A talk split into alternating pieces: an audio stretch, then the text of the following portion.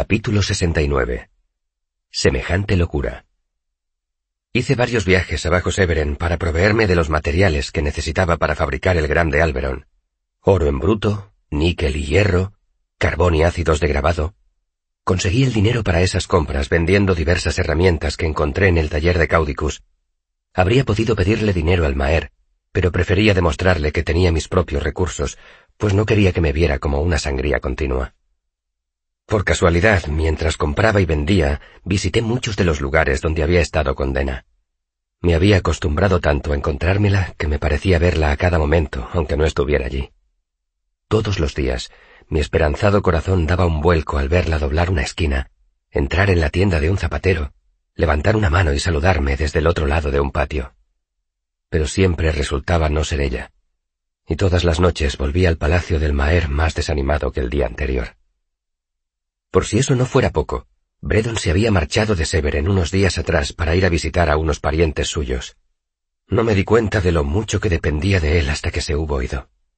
Como ya he dicho, fabricar un gram no es muy difícil si tienes el material adecuado, un esquema y un alar como una hoja de acero de Ramston. Las herramientas de metalistería que había en la torre de Caudicus me sirvieron, aunque no podían compararse con las que utilizábamos en la factoría. Reproducir el esquema tampoco fue difícil, porque tengo buena memoria para esas cosas. Mientras trabajaba en el Gran del Maer, empecé a fabricar otro para sustituir el que había perdido. Por desgracia, por culpa de las herramientas relativamente vastas con que trabajaba, no tuve tiempo de acabarlo como me habría gustado. Terminé el Gran del Maer tres días después de nuestra última conversación y seis después de la repentina desaparición de Dena. A la mañana siguiente, abandoné mi infructuosa búsqueda y me instalé en uno de los cafés al aire libre y me dediqué a buscar inspiración para la canción que le debía al Maer. Pasé diez horas allí, y el único acto de creación que conseguí fue transformar por arte de magia casi un galón de café en una orina maravillosa y aromática. Esa noche bebí una cantidad desaconsejable de Skuten y me quedé dormido sobre mi escritorio. La canción de Meluan todavía estaba inacabada el Maer no estaba nada contento. Dena reapareció al séptimo día, cuando yo paseaba por nuestros lugares de encuentro habituales de Severen. Pese a lo concentrado que estaba en mi búsqueda, ella me vio primero y vino riendo a mi lado, y emocionada me habló de una canción que había oído el día anterior. Pasamos la jornada juntos, como si nunca se hubiera marchado. No le pregunté por su inesperada desaparición. Ya hacía más de un año que conocía a Dena, y entendía algunos de los misteriosos giros de su corazón. Sabía que valoraba su intimidad. Sabía que tenía secretos. Esa noche, estábamos en un jardincillo junto al mismísimo borde del Tajo. Sentados en un banco de madera, contemplábamos la ciudad que se extendía a nuestros pies. Una caótica plétora de lámparas, farolas, luces de gas, con algún que otro punto más destacado de luz simpática. Lo siento mucho, dijo ella en voz baja. Llevábamos casi un cuarto de hora allí sentados, contemplando las luces de la ciudad en silencio. Quizá Dena estuviera retomando una conversación previamente interrumpida, pero yo no la recordaba. ¿Cómo dices? Como Dena tardaba en contestarme, me volví y la observé. Era una noche oscura, sin luna. El rostro de Dena estaba débilmente iluminado desde abajo por el millar de luces de la ciudad. A veces tengo que marcharme, dijo por fin. Por la noche, deprisa y sin hacer ruido. Dena no me miraba mientras hablaba, sino que mantenía los oscuros ojos fijos en la ciudad que se extendía a nuestros pies. Es lo que suelo hacer, continuó con un hilo de voz. Me marcho, sin avisar antes, sin dar explicaciones después. A veces es lo único que puedo hacer. Entonces me miró y vi que estaba muy seria.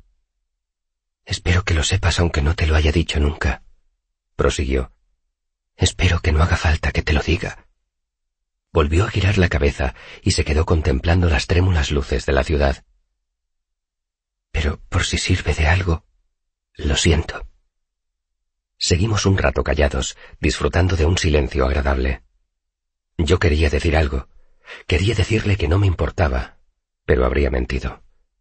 Quería decirle que lo único que de verdad me importaba era que regresara, pero temía que eso fuera demasiado cierto.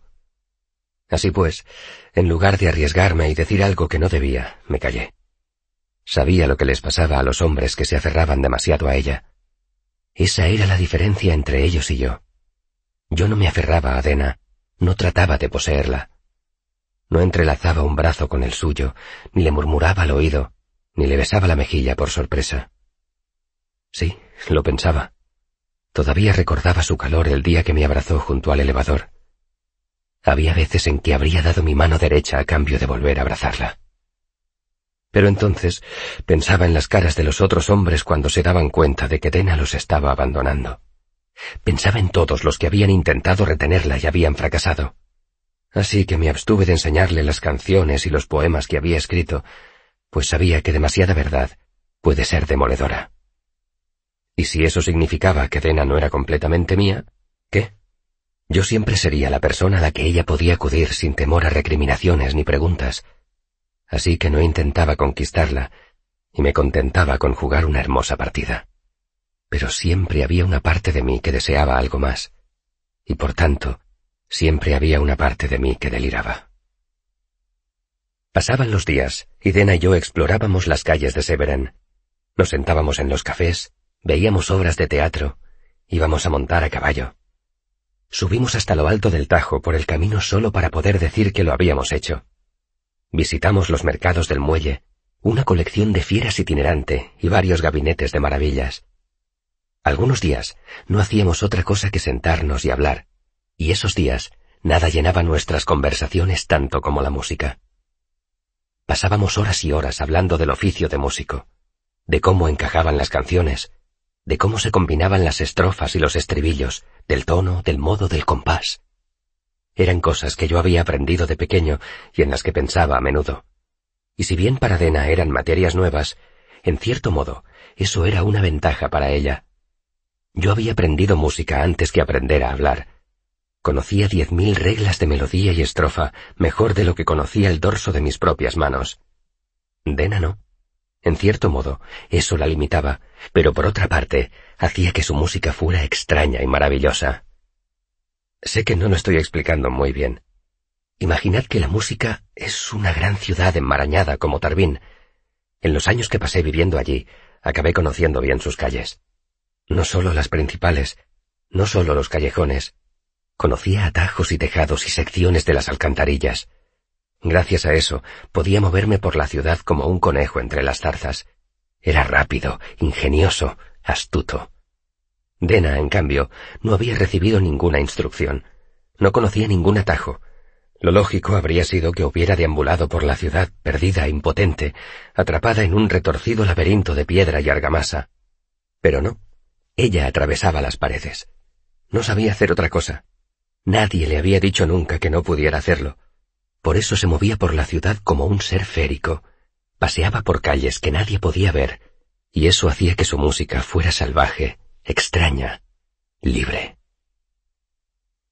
Al final, costó veintitrés cartas, seis canciones y, aunque me avergüenza decirlo, un poema. No fue solo eso, desde luego.